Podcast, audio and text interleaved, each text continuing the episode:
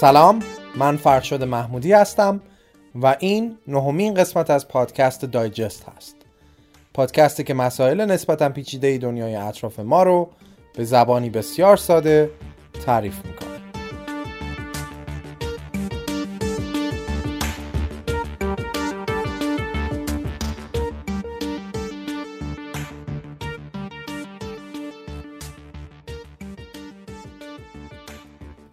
خب قبل از اینکه راجع به اپیزود امروز صحبت کنم من این اصلاحی راجع به قسمت قبلی بهتون بگم. من تلفظ یه سری از کلمه ها رو توی قسمت سوریه version انگلیسیشون رو گفتم. مثلا یه چند تا شهر هستن که توی اون قسمت من اسمشون رو گفتم و به جای اینکه برم version فارسیش رو پیدا بکنم ورژن انگلیسیش رو همجوری مستقیم گفتم. یه سری دوستان لطف کردن اومدن به من گفتن که این تلفظ همه اشتباه اشتباه یعنی فارسی نیست دیگه برای ما آشنا نیست. مثلا شهر درعا رو من گفتم دارا یعنی همون همونطوری که تو انگلیسی ها میگن گفتم. و یه شهر مهم دیگه شهر حلبه که تو انگلیسیش میشه الپو نمی‌دونم چرا این کار نکردم. چیز زیاد سختی هم نیست. ولی به حال مرسی که لطف می‌کنید میگید این نکاتو امیدوارم که سری بعدی اینجور چیزی نباشه. خب موضوع امروز ما ترجمه مستندیه به اسم ماشین اقتصاد چگونه کار می‌کنه؟ اثر آقای ری دالیو. که من هم سعی کردم تا حدی در بعضی از جاها ساده سازیش کنم. پس در نتیجه این اپیزود و این قسمت کاملا ترجمه است. ترجمه ای که من سعی کردم یه جاهایی بست مثالی بهش بدم. یه جاهایی که احساس کردم توضیح کمه توضیحات خودم رو اضافه بکنم. ولی اصل داستان ترجمه است. ترجمه یک مستنده. دلیلی هم که این موضوع رو من انتخاب کردم اینه که این چند وقت اخیر ما انقدر بحران اقتصادی داشتیم که احساس کردم این موضوع شاید در این مقطع زمانی محلی از اعراب داشته باشه. خب بریم سراغ اصل داستان. ماشین اقتصاد چگونه کار می‌کنه؟ اثری از ری دالیو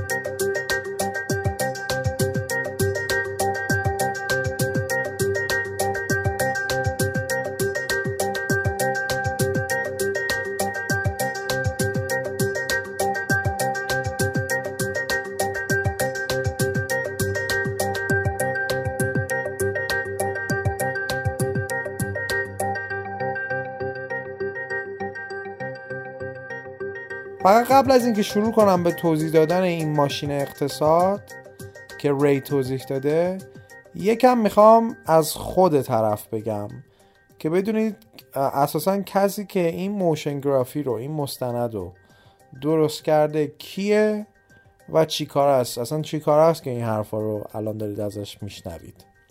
آقای ری دالیو به چند تا چیز شناسه. اول اینکه یه میلیاردر سرمایه گذار آمریکایی. این یک. دوم اینکه یه مدیر hedge fund خیلی خوبه. hedge fund به چی میگن؟ hedge fund به شرکت های سرمایه گذاری میگن که سرمایه های شرکت ها یا افراد رو می‌گیرن و تو پورتفوهای مختلف دارایی های مختلف دارایی سرمایه گذاری می‌کنن. که چی بشه؟ هیچی. پول رو پولشون بیاد. یعنی یه شرکت سرمایه گذاریه برای مثال آقای ری مؤسس شرکت hedge fund Bridgewater Associates هست که این شرکت از بزرگترین شرکت های hedge fund و سرمایه گذاری دنیا به حساب میاد. و اینکه نکته دیگه که راجع به آقای ری دالیو باید بدونیم اینه که یه خیر بشر دوست هم هست اساسا. دیگه اینکه به نقل از بلومبرگ از ژانویه همین امسال یعنی 2018 ایشون به عنوان یکی از صد ثروتمند جهان قرار گرفته از دوازده سالگی سرمایه گذاری مثلا می‌کرده. برای مثال خودش که نقل کرده میگه دوازده سالش که بوده 300 دلار داده یه مقدار سهام هواپیمایی Northeast Airlines رو خریده. بعد وقتی که این شرکت با یه شرکت دیگه ادغام شده ارزش سهامش مثلا سه برابر شده. کلا انگار از بچگی این شم اقتصادی رو داشته. تحصیلاتش چیه؟ لیسانس مدیریت مالی یا finance ش رو از دانشگاه لانگ آیلند داره و بعد هم MBA ش رو از هاروارد گرفته. کار خودش رو تو بورس نیویورک شروع کرده. و بعد تو یکی دو تا شرکت بعدی مدیر قسمت های مختلف تجاری و بازرگانی شده. تا اینکه سال 1975 اومده شرکت سرمایه گذاری خودش رو همینی که گفتم از تو آپارتمان خودش شروع کرده. و بعد شرکت در سال 2005 همین شرکت تبدیل شده به بزرگترین شرکت سرمایه گذاری هجفاند جهان. از تو آپارتمان شروع کرده. بعد 2005 شده بزرگترین شرکت سرمایه‌گذاری hedge fund جهان. در نتیجه این چیزی که دارید میشنوید از این آقاه.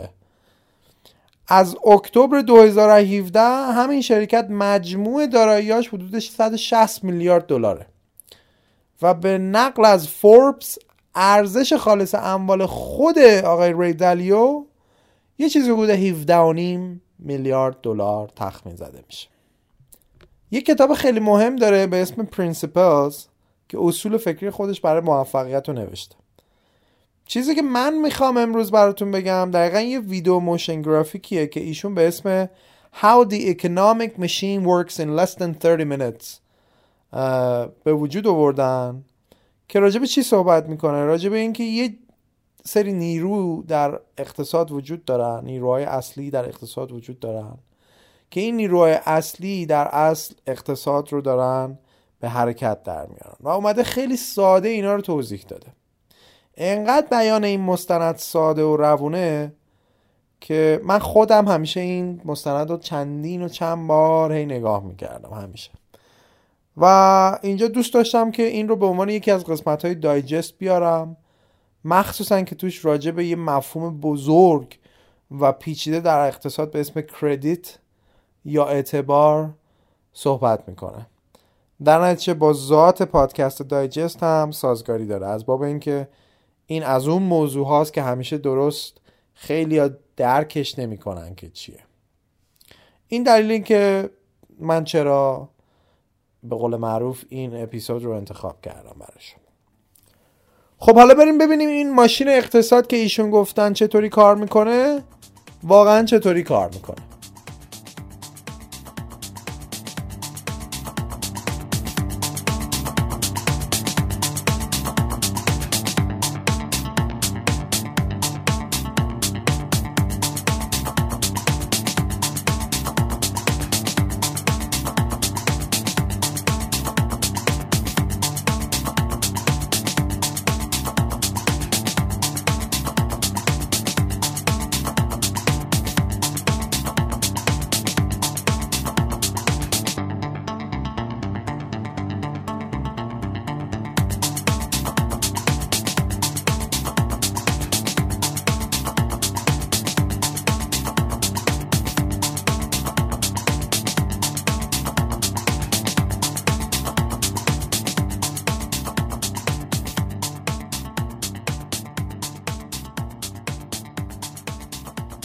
اقتصاد مثل یه ماشین ساده کار می‌کنه. ولی خیلی از آدم ها نمیفهمنش. یا اینکه سر اینکه چطور این ماشین کار می‌کنه به توافق نمی‌رسن. و اینا باعث شده همه ما همیشه زجر بیهوده بکشیم. اقتصاد اگرچه به نظر پیچیده میاد ولی بسیار به شکل ساده و مکانیکی کار می‌کنه. در اصل اقتصاد از چندین قسمت محدود و کلی معاملات ساده تشکیل شده که بی نهایت بار تکرار میشن این معاملات هم در اصل بر اساس ذات انسانه که شکل می‌گیره و در نهایت سه نیروی اصلی رو خلق می‌کنن که باعث میشه اقتصاد پیش بره اون سه تا نیرو چی هن؟ یک رشد بهرهوری دو چرخه کوتاه مدت بدهی سه چرخه بلند مدت بدهی. حالا قراره بریم ببینیم این ستا چی هستن و اینکه اگه این ستا رو به صورت نموداری روی همدیگه بندازیم چطوری می‌تونه الگویی باشه برای بررسی وضعیت های اقتصادی و اینکه بفهمیم الان داره چه اتفاقی میفته.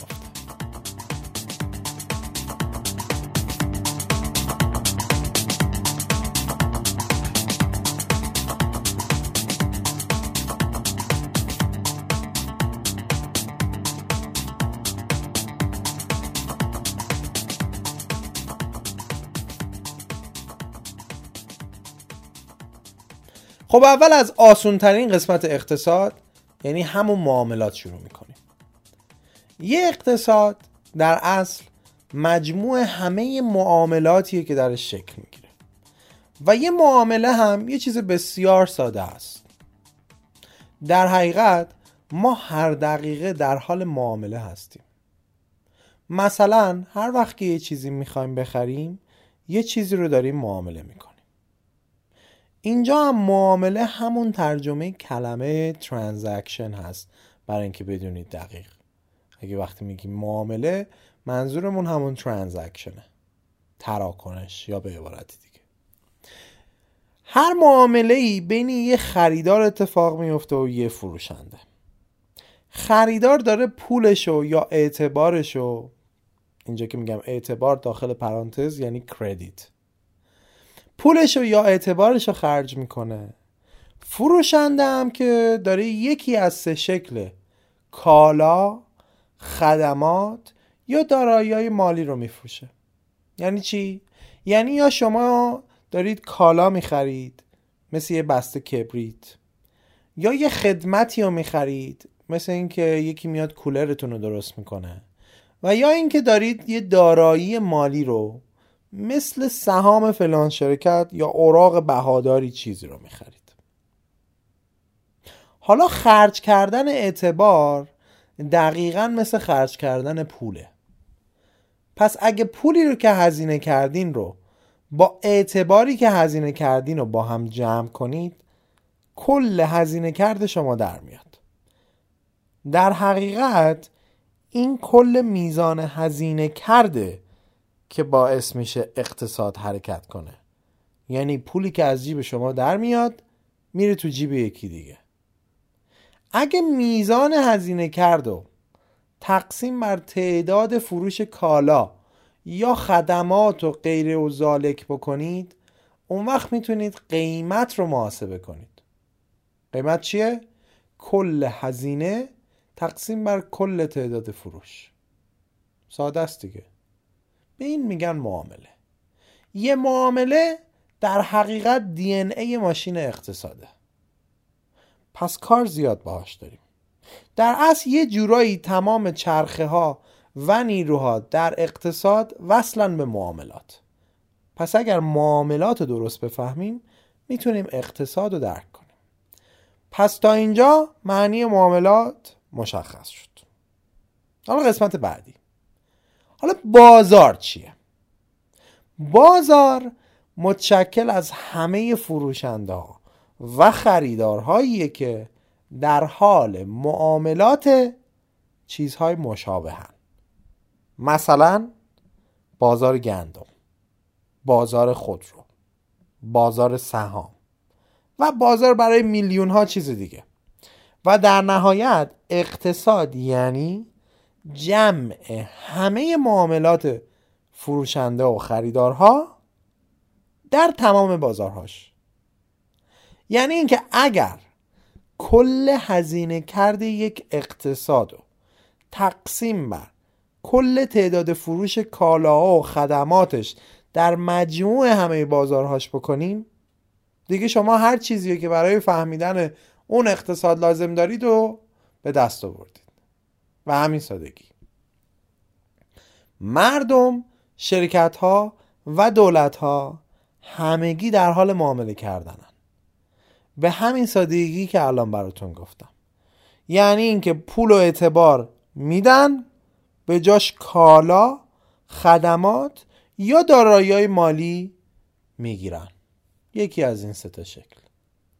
حالا بزرگترین خریدار و فروشنده خود دولت که خودش از دو قسمت مهم تشکیل شده. دولت از دو قسمت مهم تشکیل شده. یکیش دولت مرکزیه که از طریق مالیات و درآمدهای دیگه میاد پول هزینه می‌کنه در اقتصاد.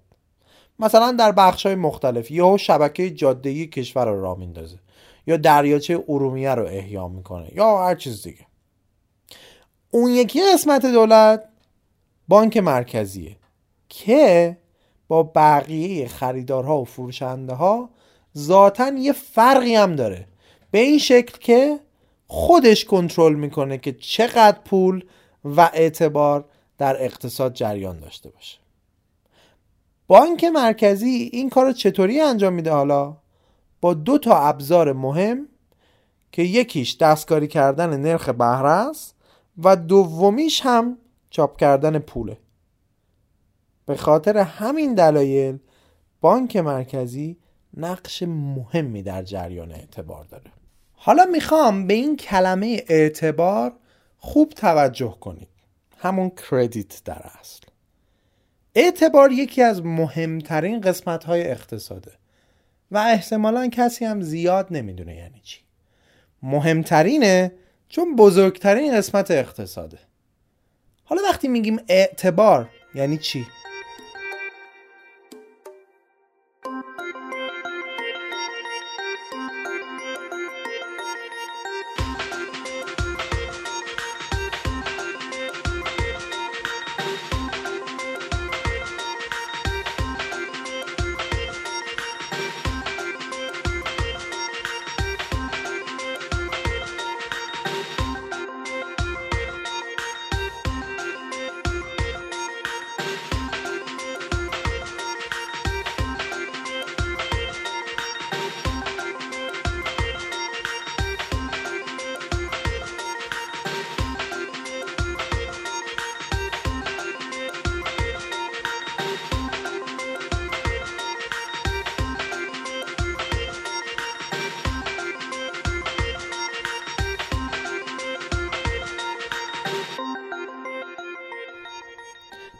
دقیقا مثل فروشنده و خریدارها که میرن به بازار برای اینکه چیزی رو معامله کنن وام دهنده ها مثل بانک ها و قرض گیرنده ها مثل من و شما که تو صف وام بانکیم هم یه بازاری برای خودمون داریم که به جای اینکه توش کالا و خدمات رد و بدل بشه اعتبار معامله میشه.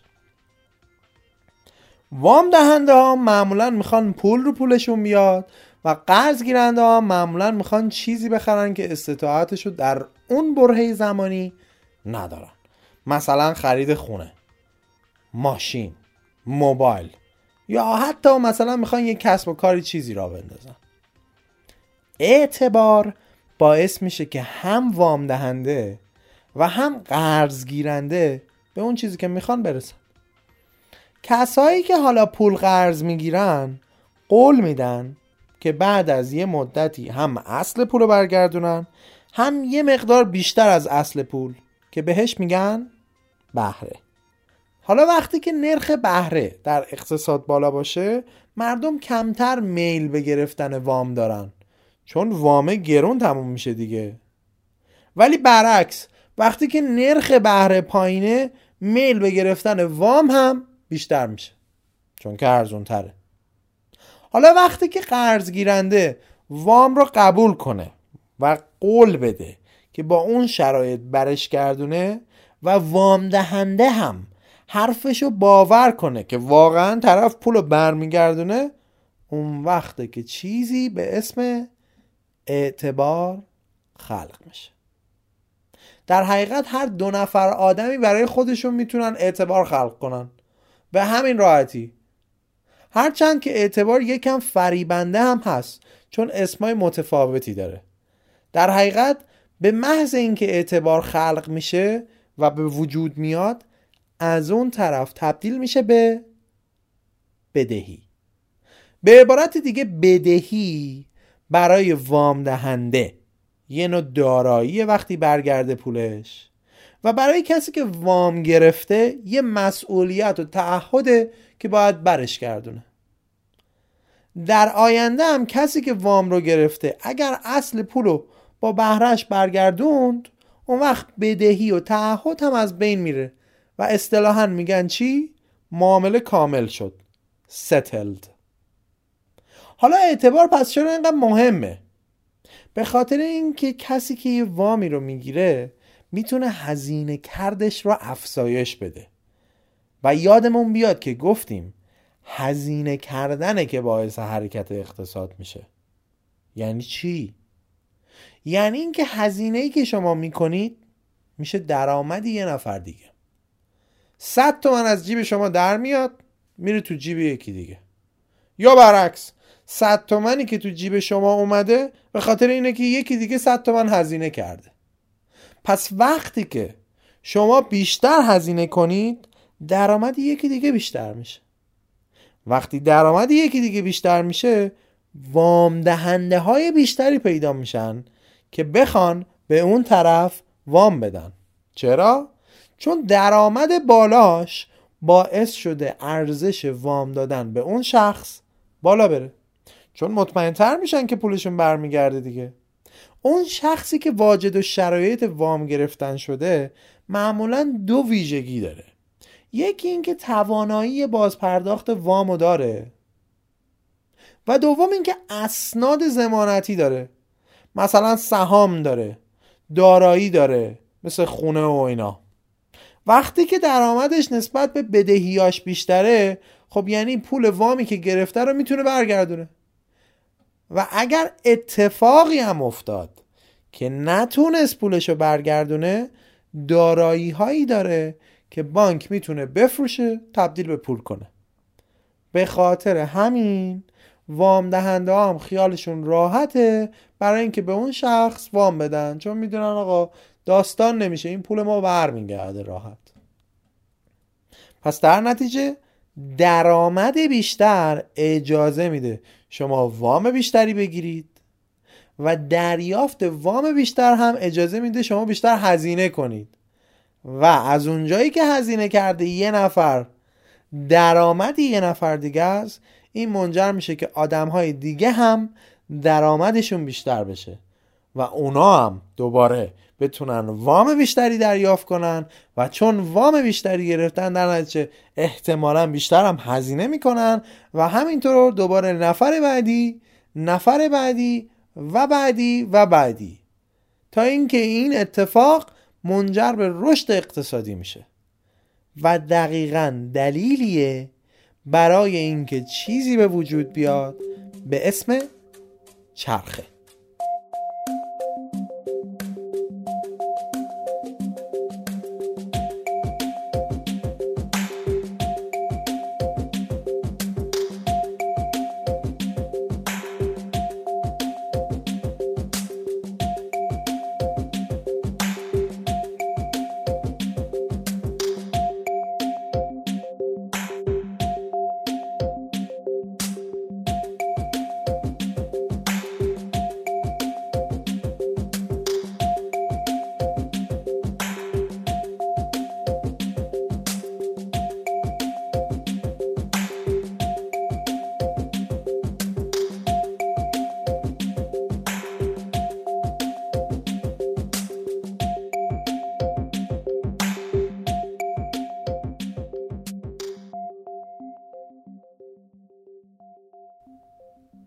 در یک معامله شما یه چیزی میدین تا یه چیزی به دست بیارین.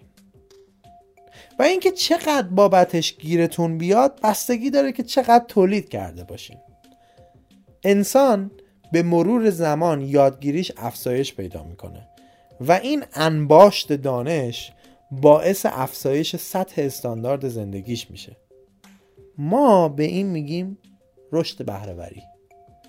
اونایی که آدم های خلاق پرتلاش و پشت کاردارین بهرهوری و استاندارد زندگیشون رو سریعتر از کسایی که حال ندارن و تنبلن تغییر میدن درسته؟ درسته ولی این تحلیل الزامن در کوتاه مدت اتفاقا درست نیست اه. یعنی چه؟ ببینید بهرهوری خیلی مهمه. ولی تاثیر خودش رو به مرور زمان و در بلند مدت نشون میده. چیزی که در کوتاه مدت مهمه اعتباره. همون کردیت. دلیلش هم اینه که روند رشد بهرهوری زیاد بالا پایین نداره. برای همین دلیل بالا پایین های اقتصادی کوتاه مدت زیاد نیست. سوال اینه که پس چی باعث این همه افت و خیزهای اقتصادی میشه؟ جوابش بدهیه. چرا؟ چون باعث میشه که ما در یک دوره ای بیشتر از اون چیزی که تولید کردیم مصرف کنیم. و در زمانی که داریم بدهی و برمیگردونیم باید کمتر از اون چیزی که تولید می‌کنیم مصرف کنیم. پس می‌بینید شبیه یه ترن هواییه. اول میره بالا و بعد یهو میاد پایین. وام که می‌گیرین یعنی از اون چیزی که شما تولید کردین پول بیشتری دریافت کردین. مثال می‌زنم. مثلا حقوق شما دو میلیون تومنه. و اندازه دو میلیون تومن هم می‌تونید مصرف کنید. ولی یه وام می‌گیرید که مثلا یه تلویزیونی بخرین که سه میلیون تومن تلویزیونه پس یه تومن شما وام می‌گیرین. با پول خودتون که دو تومن باشه میشه سه تومن. خیلی خوشحال و خورم میرین تلویزیون رو می‌خرین. این اون قسمت چرخه بدهیه که مثل ترن هوایی داره میره بالا. ولی بعد که قسطاتون شروع میشه شما یه تومن وامیه که گرفتید و باید پس بدید هیچی. بهرش هم که مثلا 150 هزار تومنه باید اضافه پرداخت کنید. یعنی کمتر حالا باید مصرف کنید. پس ترن هوایی کلش میاد پایین. دو تومن دارین در میارین 150 هزار تومن هم بیشتر از اون یه تومن وامتون باید پس بدید. در صورتی که تولید شما همون حقوق شماه همون دو تومن. ببینید شما یه یه تومن اولش گرفتید ولی موقعی که دارید پس می‌دید یک و 150 دارید برمیگردونید. یه موقعی دارید از میزان تولیدتون بیشتر درآمدزایی می‌کنید. ولی یه موقعی هم از میزان تولیدتون دارید کمتر مجبورید مصرف کنید که اون وامتون رو پس بدید. بالا پایین های بدهی اصولا در دو چرخه بزرگ به وجود میاد چرخه توی این مستند از کلمه سایکل براش استفاده شده. یکی از این چرخه ها بین 5 تا 7 سال طول می‌کشه. اون یکی بین 75 تا 100 سال. حالا با اینکه مردم بالا پایین های اقتصادی رو حس می‌کنن ولی این بالا پایین ها رو به چشم چرخه نمی‌بینن. من الان به شما بگم چرخه میگن چرخه کجا بود؟ این چرا؟ چون مردم که نمیان مثلا نمودارای اقتصادی چند ده ساله بگیرن از این بالا پایینا که ببینن الان مثلا چرخه داره میفته تو سراشیبی یا داره میره تو سربالایی. چون دارن هر روز زندگیش می‌کنن به صورت چرخه ای نمیبیننش. روز به روز میبیننش. هفته به هفته میبیننش. یا حتی مثلا ماه به ماه. زیاد دیگه بیشتر طولانی تر نمی‌بینن. این اسپکترومش انقدر باز نیست. حالا تو این قسمت ما قرار این سه تا نیرو رو یعنی رشد بهرهوری که بهتون گفتم چرخه بدهی کوتاه مدت و چرخه بدهی بلند مدت رو با هم دیگه بررسی کنیم تا ببینیم این سه تا نیرو چطوری دارن روی تجارب زندگی ما تاثیر می‌ذارن. خب همونطور هم که قبلا گفته شد این بالا پایین هایی که حول محور رشد بهرهوری داره اتفاق میفته الزاما زیاد ربطی به نوآوری و کار و تلاش و کوشش بیشتر نداره. و این میزان اعتبار موجود در اقتصاده که این بالا پایین ها رو داره به وجود میاره. حالا برای فهم بهتر ببینیم اصلا این داستان چجوریه بیایم یه اقتصادی رو تصور کنیم که توش اعتبار یا کردیت سیستم اعتباری وجود نداره. ببینیم اون اقتصاد چه شکلی میشه.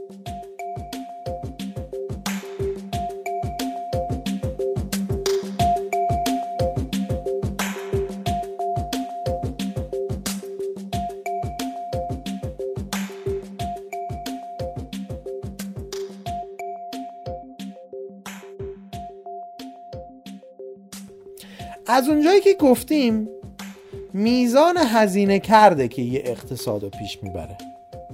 تنها رایی که یه نفر تو این اقتصاد اقتصادی که سیستم اعتباری نداره هزینهش رو می‌تونه افزایش بده اینه که درآمدش بیشتر بشه. باز تو همین اقتصاد تنها حالتی هم که منجر میشه به اینکه یک نفر درآمدش بیشتر بشه اینه که فقط و فقط تولیداتش بیشتر بشه. یعنی باید بیشتر تلاش کنه بیشتر کار کنه خلاقتر باشه تا تولیدش بیشتر باشه و در نهایت درآمدش بیشتر بشه که متعاقبا هزینهش بیشتر بشه.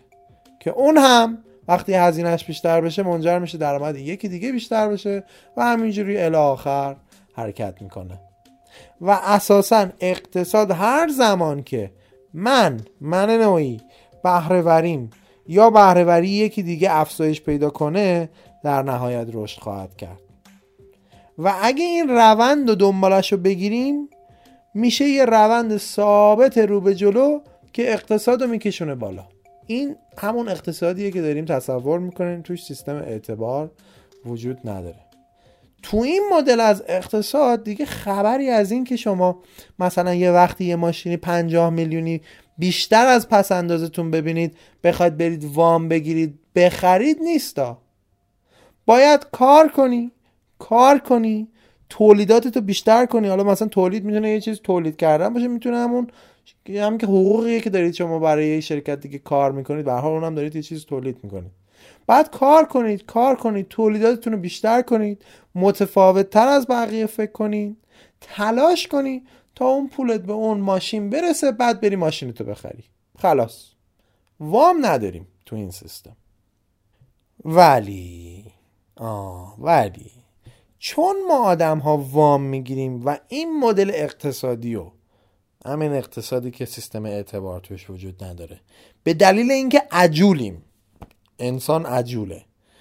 دوست نداریم در نتیجه به خاطر گرفتن وام چرخه هم به وجود میاد. یعنی وقتی شما سیستم اعتباری در یک اقتصاد دارید چه بخواید چه نخواید سیستم کردیت به همراه خودش سایکل به وجود میاره به همراه خودش چرخه به وجود میاره.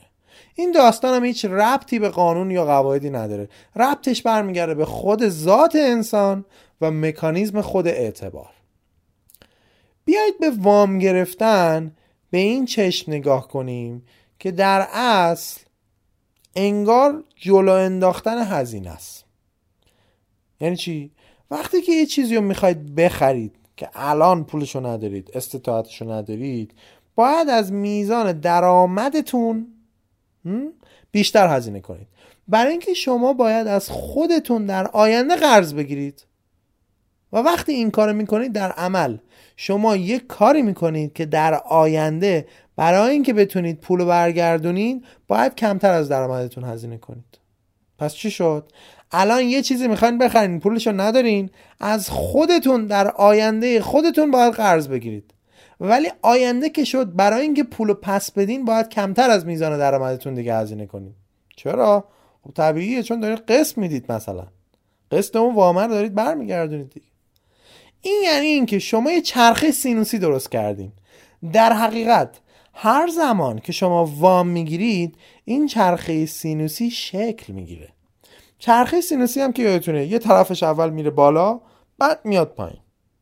این قضیه هم برای شخص صدق می‌کنه هم برای کل اقتصاد. برای همینه که فهمیدن اعتبار خیلی مهمه. چون باعث شکگیری یه سری چرخه های مکانیکی قابل پیش بینی میشه که در آینده اتفاق میفتن این داستان باعث میشه که اعتبار با پول ذاتا فرق داشته باشه. پول چیزی که باهاش معاملات رو به اتمام میرسونید. مثلا وقتی میرید سوپرمارکت یه نوشابه بخرید همونجا پولش رو نقد می‌دید بعد هم معامله کامل انجام میشه. ولی وقتی میرین سوپرمارکت میگید عباس آقا اینو بزن به حساب بعدا پولشو میدم؟ یعنی اینکه اعتبار خلق کردید. بدهی که به عباس آقا دارید برای خودتون میشه تعهد و برای عباس آقا میشه دارایی که بعدا قرار وصول بشه. حالا البته فرقش اینه که دیگه عباس آقا ازتون اسکنتشو نمی‌گیره ولی بانک می‌گیره. در اصل وقتی که پول نوشابه هاتون رو بعدا پرداخت کردین معامله اون موقع است که کامل انجام میشه. و بدهی و اعتبار از بین میره. در واقعیت بیشتر چیزی که مردم بهش میگن پول همون اعتباره. پول نیست. یه مثال براتون بزنم. کل میزان اعتبار در آمریکا حدود 50 تریلیون دلاره و کل میزان پول در آمریکا فقط 3 تریلیون دلاره. داخل پرانتز اینم بگم که این آماراییه که در زمان ساخته شدن اون مستند داده شده دیگه سال 2007 این رو توی ذهنتون داشته باشید.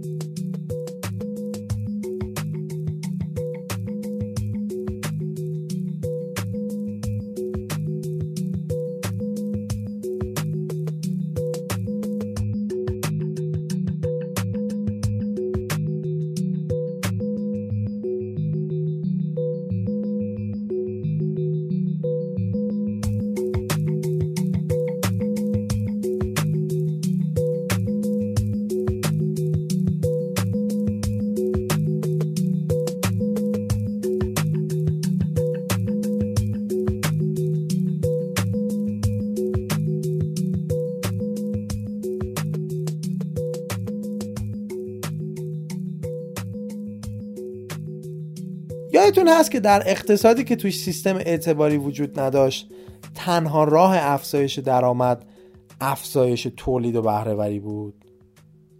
ولی در اقتصادی که سیستم اعتباری توش وجود داره شما با وام گرفتن هم می‌تونید درآمدتون رو نهایتا هزینه کردتون رو افزایش بدین. در نتیجه اقتصادی که سیستم اعتباری داره هزینه کرد توش بیشتره و اجازه میده که درآمدها سریعتر از رشد بهرهوری رشد کنن. ولی در کوتاه مدت نه در بلند مدت. اشتباه نمی‌خوام منظورم متوجه بشینا اعتبار چون چرخه سینوسی به وجود میاره الزاما چیز بدی نیستا من نمی‌خوام بگم اعتبار بده. وقتی بده که وام گرفته شده صرف مصارفی بشه که در باز پرداختش کمکی نمی‌کنه. ولی وقتی وام بگیرین و باعث بشه درآمدتون بیشتر بشه چرا که نه؟ خیلی هم خوبه. برای مثال اگه شما وامی بگیرین که باهاش برین مثلا مثلا تلویزیون بخرین که پوز بدین به فامیل که مثلا ما هم از این LED هایی داریم که منحنیه اون تلویزیون وقتی که شما دارین اصل پول و بهرش رو برمیگردونین کمکی نمی‌کنه به پاس پرداختتون تازه قیمت خودش هم یه چیزی میفته ولی اگه مثلا شما یه مزرعه ای دارین و وام می‌گیرین که برین یه تراکتور باهاش بخرین و اون تراکتور باعث میشه محصول بیشتری به دست بیارین اون وقت خب درآمدتون بیشتر شده. و این درآمد بیشتر کمک می‌کنه که وامتون هم پس بدین سودم بکنین. استاندارد زندگیتون هم بالا ببرین پس اصلا تو این شرایط وام بعدم نیست اتفاقا.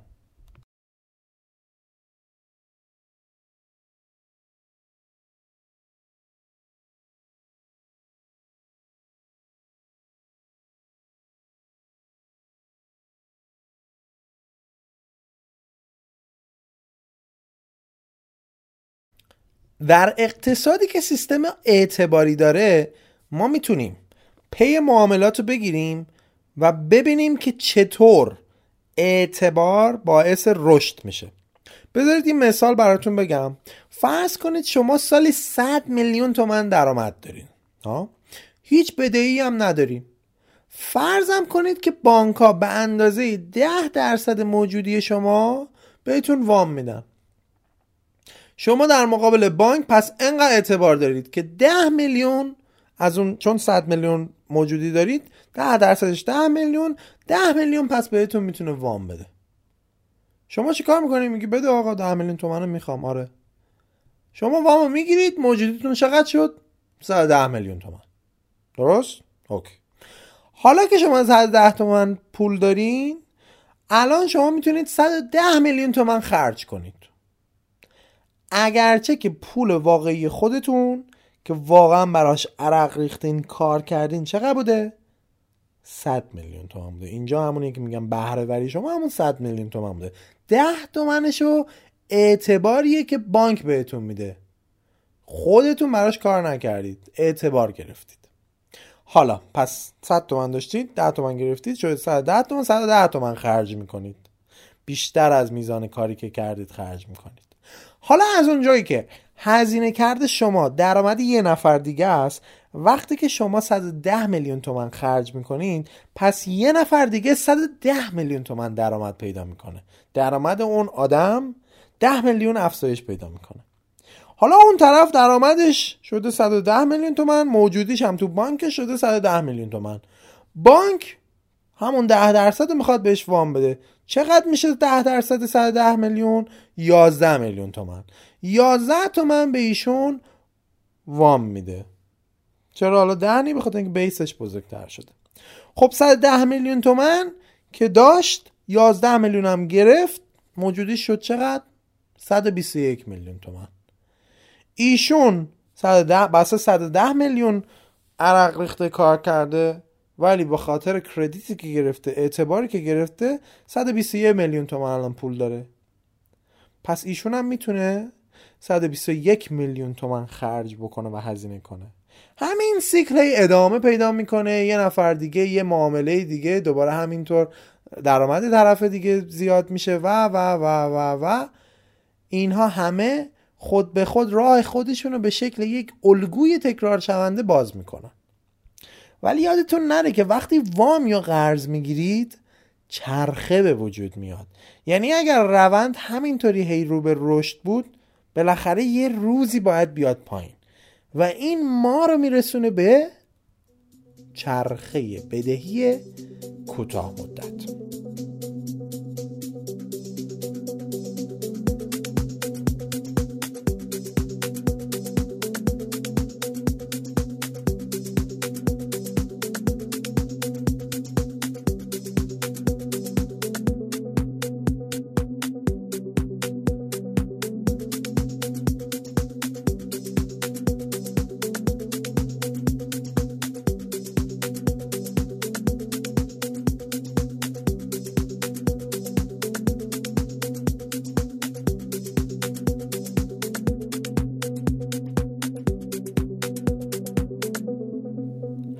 که فعالیت های اقتصادی زیادتر میشن ما در اقتصاد یه چیزی می‌بینیم به اسم انبساط.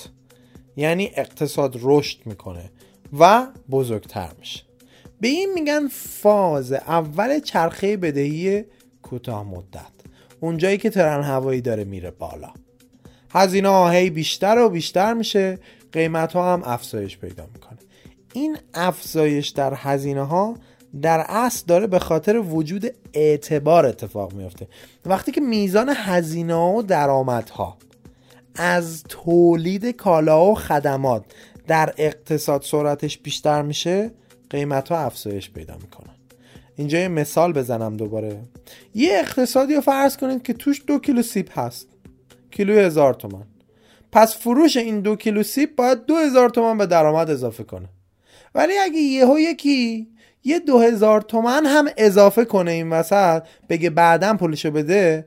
درآمد از میزان تولید بیشتر شده. در چه هزینه ای که این طرف می‌تونه الان بکنه هزار تومنه. یعنی دو هزار تومن بیشتر از میزان تولید. و در نتیجه پول بیشتر میشه.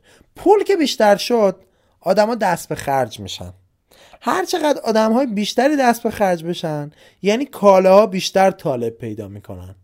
کالاها که طالب پیدا کنن کارخونه به اون اندازه نیاز بازار شاید نتونن تو اون مقطع زمانی تولید کنن.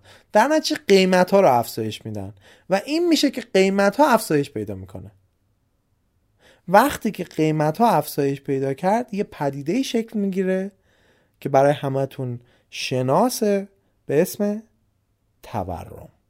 همون چیزی که هر روز راجبش تو هر محفلی داریم صحبت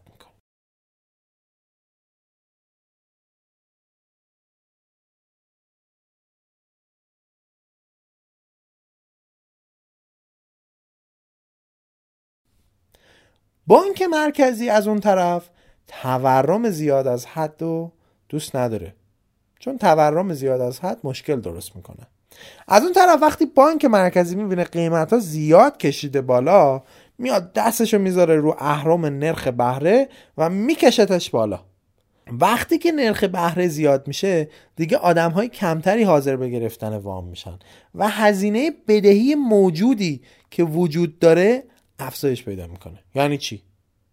چون دیگه آدما کمتر وام می‌گیرن و الان باید بهره بیشتری پرداخت کنن در نتیجه درآمدشون هم کمتر میشه و در نتیجه پول کمتری هم براشون میمونه که بخوان هزینه کنن. پس یواش یواش هزینه ها شروع می‌کنه به کمتر و کمتر شدن. و از اونجایی که دوباره میگم هزینه کرده یه نفر درآمد یه نفر دیگه است در نتیجه وقتی شما کمتر هزینه می‌کنید درآمدها هم کاهش پیدا می‌کنه و همینطور الی آخر حرکت می‌کنه.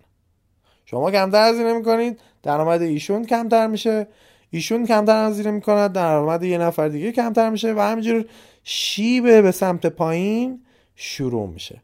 وقتی مردم کمتر خرج کنن اون وقت قیمت ها افت می‌کنن. ما به این میگیم تنزل قیمت ها همون متضاد تورم. فعالیت های اقتصادی کاهش پیدا می‌کنه و ما دوچار رکود میشیم. اگر رکود خیلی شدید بشه و دیگه تورم مشکلش حل شده باشه بانک مرکزی دوباره دستشو می‌ذاره رو اون اهرام نرخ بهره ای رو که کشیده بود بالا رو میاره پایین. چرا دوباره؟ برای اینکه محرکی بشه برای رشد دوباره. وقتی که نرخ بهره میاد پایین متقاضیان دریافت وام دوباره صف می‌کشن و دوباره ما یه انبساط و یه رشد اقتصادی رو تجربه خواهیم کرد. و ادامه همون چرخه از اول. دیدید که هر چند وقت یه بار هی بانک مرکزی از اخبار مختلف درصد رفت بالا اومد پایین. رفت بالا اومد پایین. سیاست های انبساطی انقبازی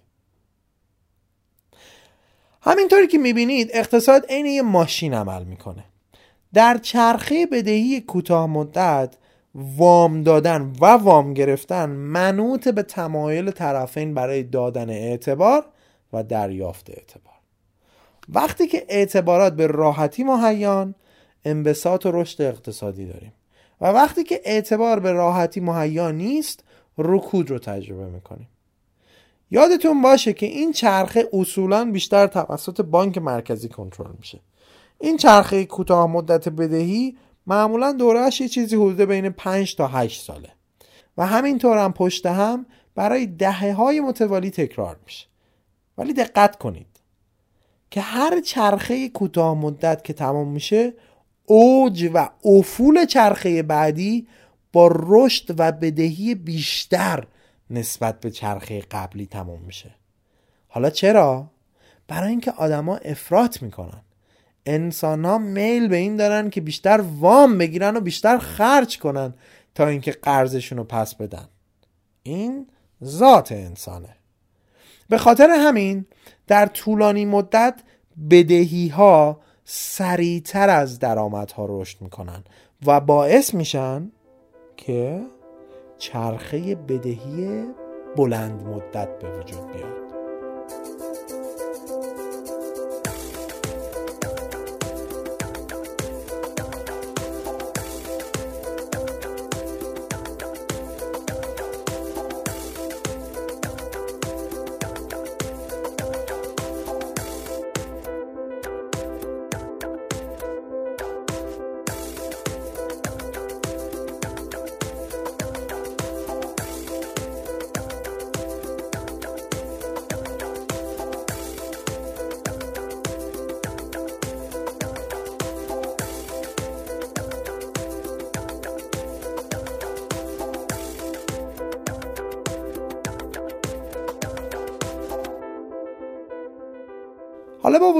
کسایی که وام می‌گیرن بیشتر بده کار میشن وام دهنده ها حتی بیشتر اعتبارشون رو افزایش میدن. چرا؟ به خاطر اینکه همه فکر می‌کنن همه چی مرتبه. زندگی چقدر عالی و خوب داره میره جلو. مردم هم که بیشتر روی اتفاقاتی که اخیرا اتفاق افتاده تمرکز می‌کنن. حالا اخیرا چه اتفاقی افتاده؟ هیچی. درآمدها بیشتر شده. ارزش دارایی افزایش پیدا کرده. بازار سهام روندش سعودی بوده. همه چی گل و بلبل و خوب. با پول وام گرفته شده شما میری کالا می‌خری خدمات می‌خری اوراق بهادار می‌خری. وقتی که مردم از این کارا زیاد می‌کنن یه چیزی به وجود میاد به اسم حباب. در صورتی که تولید واقعی انقدر افزایش پیدا نکرده این کردیته که داره اینا رو قیمتاشون رو افزایش میده. پس اگرچه بدهی داشته افزایش پیدا می‌کرده. درآمد هم ولی داشته به همون سرعت رشد می‌کرده تا اثر بدهی رو خونسا کنه. بذارید نسبت بدهی به درآمد و اسمشو بذاریم بار بدهی. تا زمانی که درآمدها به افزایش خودش ادامه بده بار بدهی قابل مدیریت. همزمان هم ارزش دارایی ها افزایش پیدا می‌کنه. مثل مسکن قیمت خونه داره همینجوری میره بالا. مردم کلی قرض و وام می‌گیرن که دارایی بخرن به عنوان سرمایه گذاری و همین کار باعث میشه که قیمت ها حتی بیشتر از قبل هم افزایش پیدا کنه. مردم احساس ثروتمند بودن می‌کنن. در نتیجه حتی با وجود اینکه انباشت بدهی براشون داره بیشتر میشه ولی افزایش درآمدها و ارزش دارایی کمک می‌کنه که برای مدت طولانی کماکان واجد و شرایط دریافت اعتبار یا همون وام از وام دهنده ها بمونن. ولی قطعا این روند که نمی‌تونه تا ابد ادامه پیدا بکنه و در حقیقت ادامه هم نمی‌کنه. برای دهه ها افزایش آهسته بدهی ها آروم آروم باعث افزایش بازپرداخت های بیشتر میشه. بازپرداخت همون وام ها و اعتبارهایی که قبلا گرفتیم و به یه جایی می‌رسه که سرعت رشد بازپرداخت ها بیشتر از درآمد ها میشه و مردم رو مجبور می‌کنه که آها هزینه هاشون رو کاهش بدن. و دوباره چون هزینه کردی یه نفر درآمد یه نفر دیگه است پس باعث میشه که درآمدها هم باز کم بشه. که اونم منجر میشه که آدم ها چی بشه؟ صلاحیتشون برای دریافت وام کمتر و کمتر بشه. و در نتیجه وام گرفتن هم کاهش پیدا می‌کنه. از اون طرف باز پرداخت وام های قبلی همینجوری دارن افزایش پیدا می‌کنن. باعث میشن که هزینه کرده مردم حتی بیشتر هم کاهش پیدا بکنه. یعنی چی؟ ما داریم بدهیامون بیشتر میشه درآمدمون کمتر میشه. درآمد داره کمتر میشه بدهی ها داره بیشتر میشه. چون درآمدمون کمتر میشه دیگه هم کمتر می‌تونیم وام بگیریم چون داریم جلو اعتبارمون جلوی بانک ها از دست میدیم. اینجاست که اون چرخ بزرگه میفته تو سراشیبیش. ترن هوایی بزرگ شروع می‌کنه به پایین اومدن.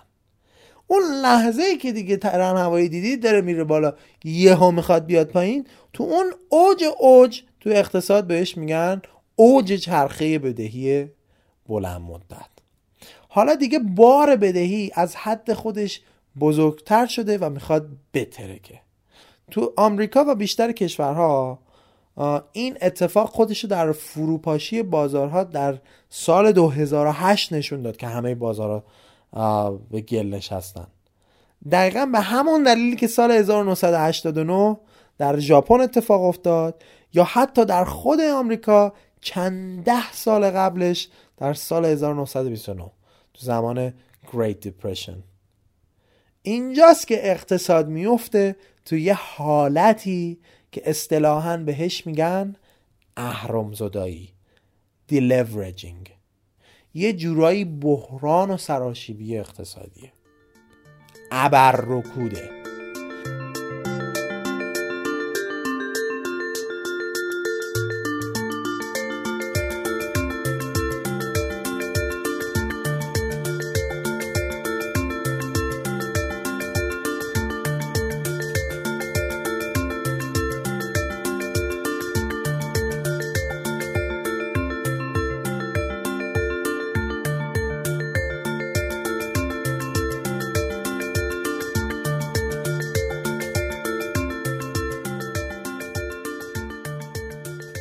وقتی که اقتصاد میفته تو حالت اهرامزدایی و سراشیبی مردم چیکار می‌کنن؟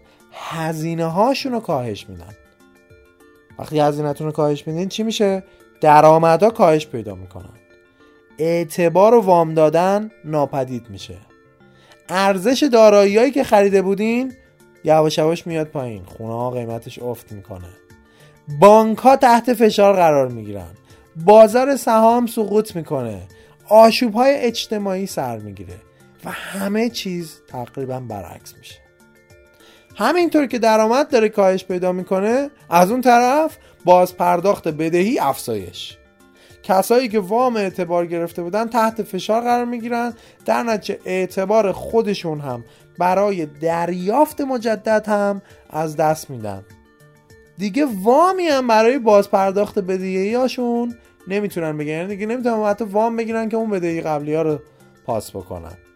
در نتیجه برای اینکه بتونن وام و بدهی های خودشون رو پاس کنن مردمی که به وام و اعتبار گرفته بودن رو میارن به فروش داراییاشون خونه هاشون رو میفروشن طلاشون رو میفروشن نمی‌دونم دلارشون رو میفروشن. این هجوم به سمت فروش دارایی ها بازار فروش رو در خودش غرق می‌کنه. همزمان هم میزان هزینه کرد داره کاهش پیدا می‌کنه. این همون موقعی که بازار سهام سقوط می‌کنه. بازار مسکن سقوط می‌کنه. بانک ها میفتن تو عجل. همینطور که ارزش دارایی ها افت می‌کنه ارزش وجه و زمان هایی که وام گیرنده ها پیش بانک میذاشتن مثل سند ملکی و نمی‌دونم هر سند دیگه ای که بوده مثلا خونه داشتن خونه قیمتش افت کرده. اینا باعث میشه که آدما حتی بیشتر از قبل اعتبار خودشونو برای دریافت وام از دست بدن. اینجاست که دیگه آدما دارن احساس فقر می‌کنن. اعتبار به سرعت ناپدید میشه. هزینه کرده کمتر درآمد کمتر ثروت کمتر اعتبار کمتر وام گرفتن کمتر و الی آخر. یه چرخه بسیار بسیار ترسناکه. این وضعیت شبیه رکوده. فقط فرقش اینه که نرخ بهره مثل سری قبل دیگه نمی‌تونه بیاد پایین تر که اقتصاد نجات بده. در حقیقت در رکود کاهش نرخ بهره کمک می‌کنه که وام گرفتن رشد پیدا بکنه افزایش پیدا بکنه و دوباره اقتصاد زنده می‌کنه. ولی وقتی که اقتصاد میره تو حالت اهرامزدایی دیگه کاهش نرخ بهره کمکی نمی‌کنه. چون نرخ بهره به اندازه کافی دیگه پایین هست. پایینتر نمیره اصلا. خیلی زود به صفر درصد هم می‌رسه. پس در نتیجه این دیگه جواب نمیده. در اهرامزدایی اقتصاد آمریکا نرخ بهره دو جا تقریبا به صفر می‌رسه. یکی همون دهه 1930 و یکی هم 2008 در حقیقت فرق بین رکود و اهرامزدایی اینه که در اهرامزدایی بار بدهی. دیگه به حدی بزرگ شده که دیگه کاهش نرخ بهره هم نمی‌تونه کمکش کنه. اونایی که وام دادن مثل بانک ها به این قضیه پی می‌برن که بدهی ها انقدر بزرگ شدن که احتمالا اصلا نتونن باز پرداخت بشن. از اون طرف وام گیرنده هم توانایی باز پرداختشون از دست دادن. اوراق زمانتیشون هم که داراییاشون بوده ارزش خودشون رو از دست داده. بدهی دیگه فلجشون کرده. حتی دیگه خودشون هم بیشتر از این وام نمی‌خوان. وام دهنده دیگه وام نمیدن. وام گیرنده ها دیگه وام نمی‌خوان. در این موقعیت اقتصاد اینطور تصور کنید که اعتبار خودشو از دست داده. دقیقا مثل یه نفر آدم. خب حالا باید تو این اهرام زدایی یا سراشیبی چیکار کرد؟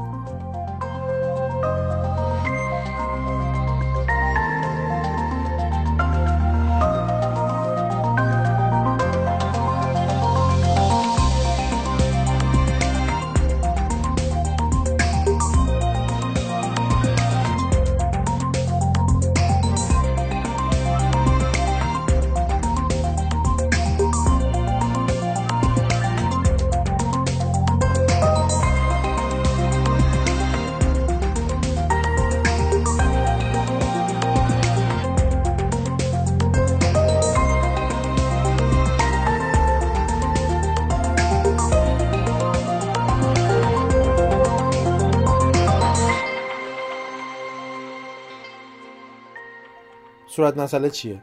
صورت مسئله اینه که بار بدهی زیاده تنها راهش هم اینه که بار بدهی باید بیاد پایین. چیکار کنیم که بار بدهی بیاد پایین؟ چهار تا مرحله وجود داره که این اتفاق باید بیفته که بار بدهی کاهش پیدا بکنه.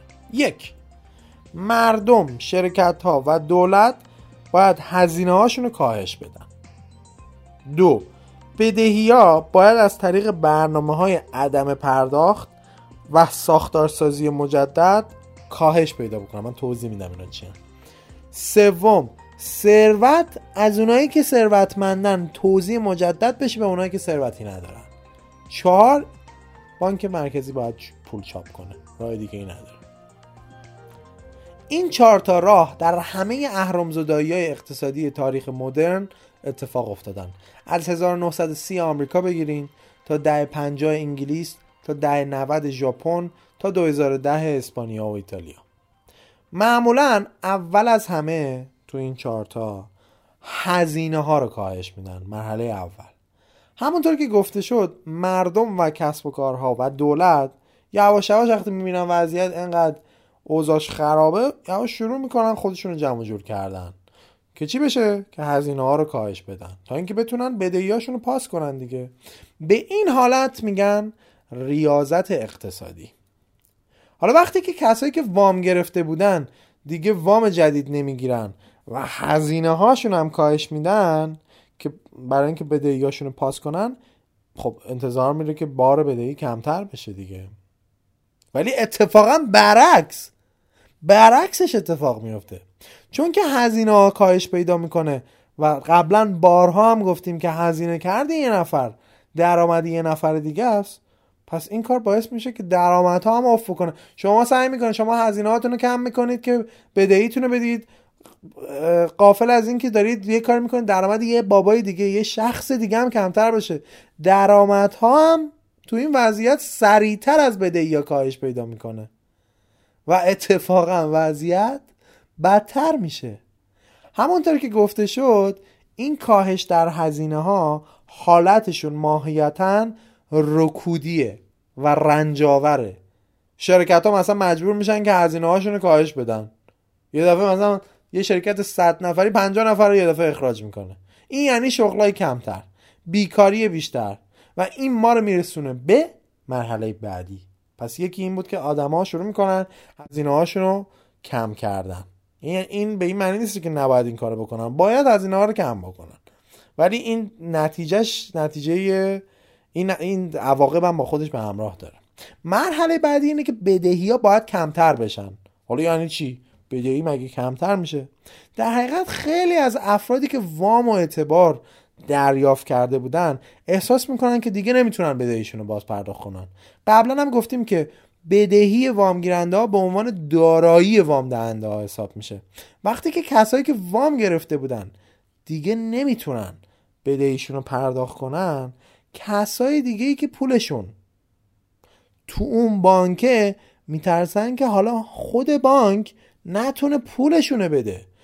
هجوم میارن ملت سمت بانکا که حساباشون رو خالی کنن. و در نتیجه بانکا از دو طرف تحت فشار قرار می‌گیرن و همگی سر تعهداتشون خلف وعده می‌کنن. مردم و شرکت ها بدهیاشون رو نمیدن. بانکا پول مردم که حساب داشتن تو حساباشون رو نمیدن. این انقباز شدید اقتصاد رو بهش میگن depression یه قسمت بزرگی از depression اینه که مردم پی می‌برن که بیشتر اون چیزهایی که فکر می‌کردن جز ثروتشونه دیگه نیستش. بریم تو مثال عباس آقا دوباره تا من اینو براتون توضیح بدم.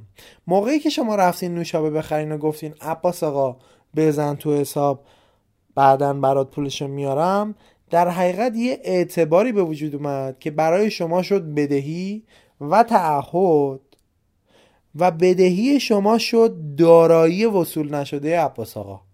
حالا اگه شما دب بکنید پول عباس آقا رو ندید دیگه اون دارایی که عباس آقا فکر می‌کرد داره رو دیگه نداره دیگه. ارزشی هم نداره.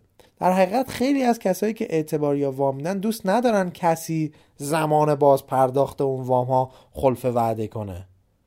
در نتیجه وقتی که این شرایط دیپرشن رو می‌بینن قبول می‌کنن که ساختار بدهی رو دوباره تغییر بدن. مثلا چی؟ مثلا توافق می‌کنن که میزان بدهی رو کاهش بدن. یا مدت زمان باز پرداختش رو بیشتر کنن. یا مثلا نرخ بهره ای رو که از روز اول سرش توافق کرده بودن رو کاهش بدن. مثل اینی که شما که وام گرفتی بیای بگی ای دوست من ندارم. آقا من ندارم. حالا شما هم بانک. زندون که برای شما نشد پول. شما پولتون رو می‌خواین. در نتیجه اتفاقی که میافته میاد توافق می‌کنید. مثلا میگه آقا جان انقدرش هم نده مثلا شما. یا مثلا قرار بود یه ساله بدی دو ساله بده. قرار بود صدی دو برگردونی نمی‌خواد آقا. صدی یک بده. اینجاست که بانک ها یا اون کسایی که وام دادن میان ساختار بدهی رو تغییر میدن. اصطلاحا تو انگلیسی بهش میگن بدهی رو ریستراکچر می‌کنن. یه جورایی کمش می‌کنن دیگه در هست خب حالا با این کار اگرچه بدهی کمتر میشه ولی دوباره همزمان باعث میشه که درآمدها و ارزش دارایی با سرعت بیشتری میزانشون کاهش پیدا کنه. عین همون سری قبل. یعنی نسبت به سرعت کاهش بدهی درآمد یا ارزش داری بیشتر افت می‌کنه. در بار بدهی دوباره به بدتر شدن خودش ادامه میده. ای بابا بازم که بدتر شد. ما میایم درستش می‌کنیم بدتر میشه. کاهش و تغییر ساختار بدهی دقیقا مثل کم کردن هزینه ها ماهیت رکودی و انقبازی داره. و رنجاوری رو بیشتر می‌کنه. حالا همه اینا رو رو دولت مرکزی تصور کنید که ببینید چه تأثیری می‌ذاره. چطور؟ وقتی که درآمدها و اشتغالزایی مردم کمتر میشه باعث میشه دولت هم میزان دریافت مالیاتش کمتر بشه دیگه. یعنی که شما سود که نمی کنید دولت وقتی شما سود نکنید بیاد چه مالیاتی از شما بگیره؟ پس این باعث میشه که درآمد دولت هم کاهش پیدا بکنه. اوضاع مملکت ریخته به هم درآمدها کم شده اشتغال زدی اومده پایین بیکارای جامعه بیشتر شده اون طرف باید دولت چیکار بکنه؟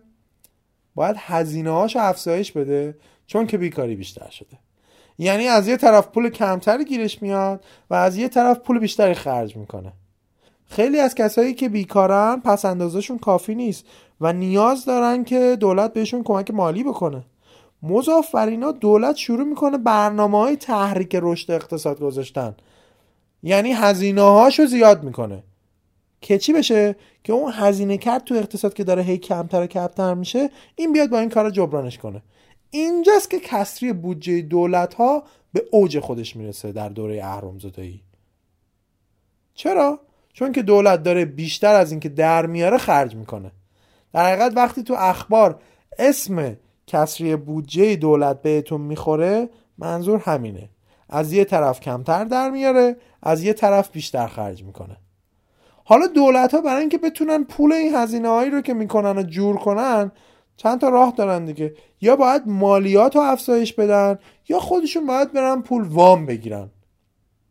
ولی وقتی که وضعیت مملکت انقدر خرابه درآمدها کاهش پیدا کردن این همه آدم بیکارن برن از کی این پول بگیرن آخه؟ جوابش کیه؟ ثروتمندان.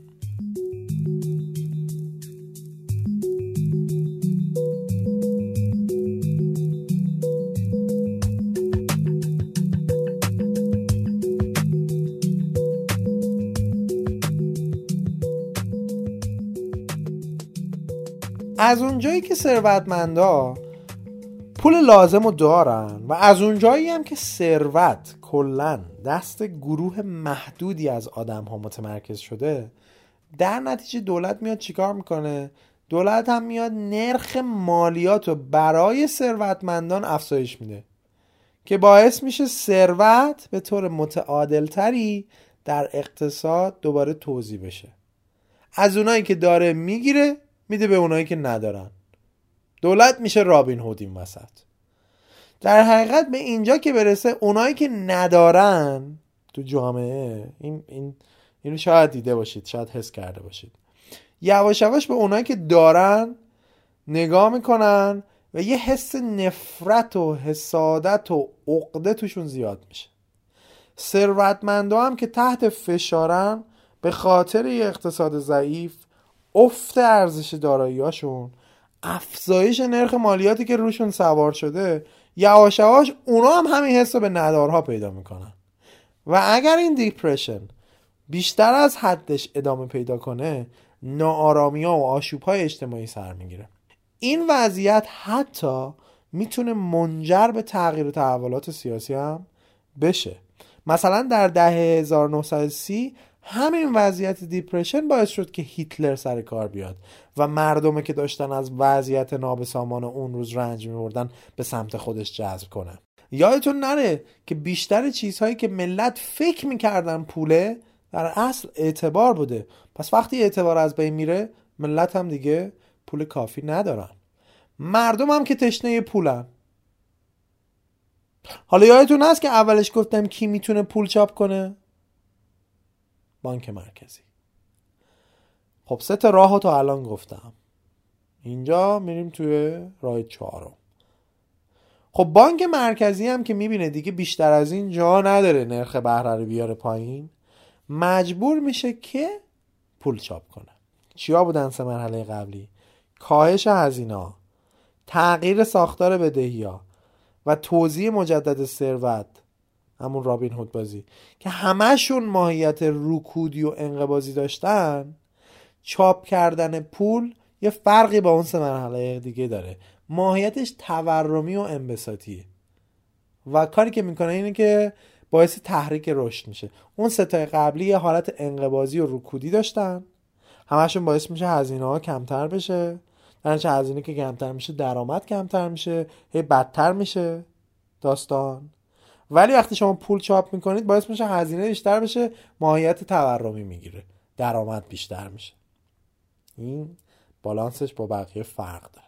حالا بانک مرکزی ناگزیر شروع می‌کنه به پول چاپ کردن. بعدش چی کار می‌کنه؟ میاد این پولی که چاپ کرده رو میده دارایی مالی و اوراق دولتی می‌خره. یعنی این پول رو یه جورایی میده دولت. این اتفاق در آمریکا دو بار افتاده. یکی در رکود بزرگ 1930 ببینید 1930 میگم و یکی هم همین 2008 چند سال پیش که باعث شد بانک مرکزی آمریکا که تو آمریکا بهش میگن فدرال ریزرو بیشتر از دو تریلیون دلار پول چاپ کنه. بانک مرکزی های کشورهای دیگه هم همین کار رو تو 2008 کردن همه. وقتی که با این پول دارایی مالی خریده میشه این خریدها کمک می‌کنه که ارزش این دارایی ها افزایش پیدا بکنه. و آدم ها اعتبارشون در مقابل بانک ها یا همون وام دهنده ها افزایش پیدا بکنه. اگرچه که این کار فقط به اونایی که این دارایی ها رو دارن کمک می‌کنه ولی به بقیه آنچنان نه. ببینید بانک مرکزی پول چاپ می‌کنه ولی فقط می‌تونه دارایی مالی بخره باهاش. ولی دولت می‌تونه کالا یا خدمات بخره و این پول رو دست مردم بذاره. ولی خودش نمی‌تونه پول چاپ کنه. پس برای اینکه اقتصاد تکون بخوره دولت و بانک مرکزی باید با هم همکاری کنن. در حقیقت وقتی که بانک مرکزی اوراق دولتی داره می‌خره یه جورایی داره به دولت وام میده و اجازه میده که کسری بودجهش رو دولت جبران کنه. و هزینه هاشو بتونه افزایش بده. چطوری؟ از طریق خرید کالا و خدمات از مردم و برنامه های بیمه بیکاری. یعنی چی؟ مثلا میاد میگه آقا تو این وضعیت من باید یه کاری بکنم که هزینه ها زیاد بشه. چطوری؟ میاد میگه من می‌خوام دو هزار کیلومتر جاده سازی کنم. شبکه ریلی کشور رو تأسیس کنم. در کلی آدم و شرکت و کالا و غیره و زالک بابت اون دو هزار کیلومتر میرن سر کار. درآمدشون هم بیشتر میشه دیگه چون حقوق بگیر میشن. ما مجبورید برید بابت اون 2000 کیلومتر کلی سیمان بخرید آهن بخرید هر چیز دیگه ای بخرید. یا میاد میگه مثلا من 100 تا بیمارستان می‌خوام بسازم. 100 تا مدرسه می‌خوام بسازم. اینا راههایی که باهاش می‌تونه افزایش هزینه بکنه. راه دیگه هم بیمه بیکاریه. میاد به اونایی که کار ندارن طی برنامه های مختلف پول میده. یعنی داره درآمد اونها رو بیشتر می‌کنه.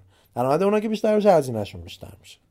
خب حالا همه این کارها باعث افزایش درآمدهای مردم و بدهی های دولت میشه. اگرچه که به صورت کلی بار بدهی کلی اقتصاد کمتر میشه. اینجا خیلی زمان خطرناکیه. سیاستمدارها برای کاهش بار بدهی اقتصاد باید یه بالانسی رو بین این چهار مرحله که گفتم حفظ کنن بالانس راه حل های انقبازی یعنی سه مرحله اول باید با راه حل های انبساطی یعنی مرحله آخر جور در بیاد که اقتصاد ثبات داشته باشه.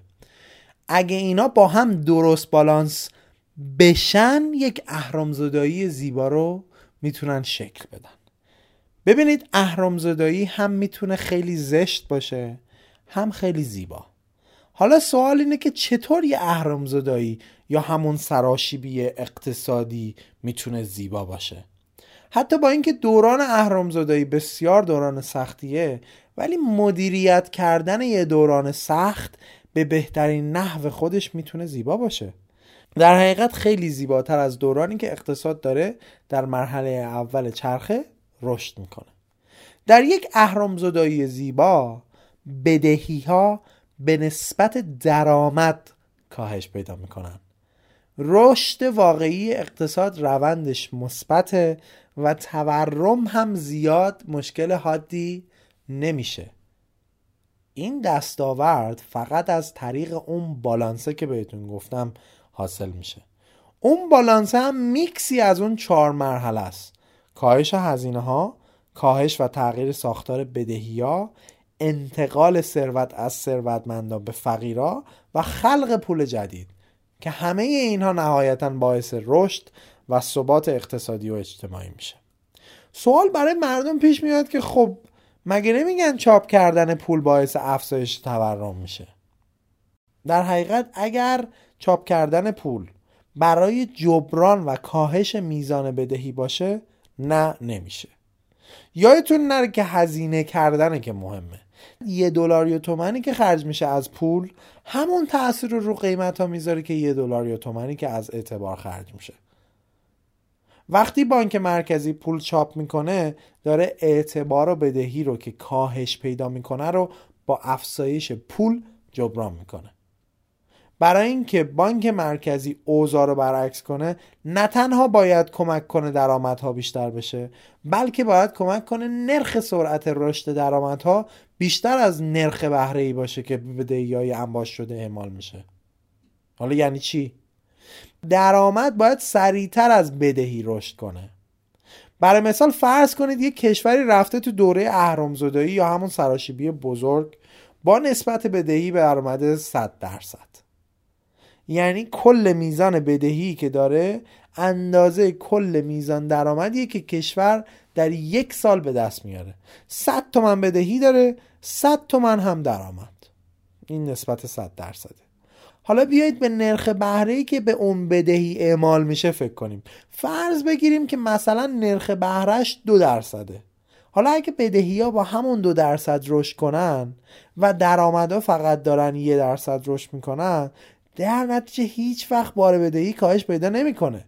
چون سرعت رشد بدهی بیشتر از درآمده در نتیجه موقعی که داره پول جدید چاپ میشه میزانش باید انقدری باشه که سرعت رشد درآمد بیشتر از سرعت رشد بدهی باشه.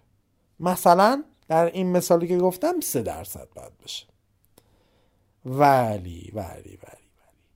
خلق و چاپ پول به راحتی می‌تونه مورد سوء استفاده قرار بگیره و سرعت بیشتری به خودش بگیره. چرا؟ چون خیلی راحته. چاپ کردن پول به نسبت انجام کارهای دیگه خیلی راحت تره و راحت هم ترجیح داده میشه. رمز موفقیتش اینه که از چاپ پول بیش از اندازه و غیر لازم جلوگیری بشه. کاری که آلمان دهه 1920 نکرد. و باعث تورم چند هزار درصدی شد. اگه سیاست مدارها بین این چهار تا راه یه بالانسی رو حفظ کنن اهرمزدایی انقدر هم فاجعه بار نمیشه. رشد کمه ولی بار بدهی کاهش پیدا می‌کنه. به این میگن اهرامزدایی زیبا. حالا وقتی که درآمدها افزایش پیدا می‌کنن آدم هایی که وام می‌خواستن بگیرن دوباره اعتبار و وجهشون در مقابل وام دهنده ها هم بانک ها افزایش پیدا می‌کنه. چون درآمدشون بیشتر شده دیگه. وقتی آدم های بیشتری اعتبارشون بیشتر میشه سر و کله وام دهنده ها دوباره پیدا میشه. این بانک تبلیغ می‌کنه ما وام میدیم. اون بانک تبلیغ می‌کنه ما وام میدیم. همه بانک ها یه دفعه شروع می‌کنن به وام دادن. بار بدهی بالاخره یواش یواش شروع می‌کنه به کم شدن. مردم هم که چون دوباره دارن وام می‌گیرن در نتیجه بیشتر می‌تونن خرج کنن. دوباره اقتصاد شروع می‌کنه به رشد کردن که بهش در این چرخه میگن ریفلیشن یعنی رشد مجدد. اگرچه دوران اهرمزادایی دوران بدیه ولی اگه درست مدیریت بشه بالاخره مشکلات رو حل می‌کنه. در نتیجه فاز اول چرخه که رشد به سمت بالاست یه چیزی حدود پنجاه سال یا حتی بیشتر طول می‌کشه. بعد که اهرمزادایی اتفاق میفته خود دوران اهرمزادایی بین دو تا سه سال طول می‌کشه و تا اینکه دوباره اقتصاد خودشو بکشه بالا و به مرحله نرمال برسه یه هفت و ده سالی هم اونجا طول می‌کشه. در نهایت به این ده تا دوازده سال شروع اهرامزادایی تا برگشت اوضاع به وضعیت نرمال میگن دهه سوخته. حالا در انتها و اختتام این موضوع البته که اقتصاد خیلی پیچیده تر از این مدلیه که براتون گفتم. ولی وقتی نمودار چرخه بدهی کوتاه مدت رو میندازید رو نمودار چرخه بلند مدت بدهی و جفتشون رو میندازید رو نمودار رشد بهرهوری مثل همین شکلی که تو بنرش هست. به طور نسبی می‌تونید متوجه بشید که کجا بودیم کجا هستیم و داریم میریم کجا. همه اینا رو گفتم ولی تهش می‌خوام سه تا قانون رو با خودتون بعد از همه این ماجراها داشته باشید و آویزه گوشتون کنید. در زمین حرف آقای ری دلیوه نه من فرشاد محمودی. یک نذارید که بدهیتون بیشتر از درآمدتون بشه. چون که بالاخره بار بدهیتون میزنتتون زمین. دو نذارید که درآمدتون بیشتر از بهرهوریتون رشد کنه. چون به جایی می‌رسید که دیگه نمی‌تونید با بقیه رقابت کنید. سه هر کاری از دستتون برمیاد بکنید که بهرهوریتون افزایش پیدا کنه. چون در بلند مدت فقط همینه که مهمه.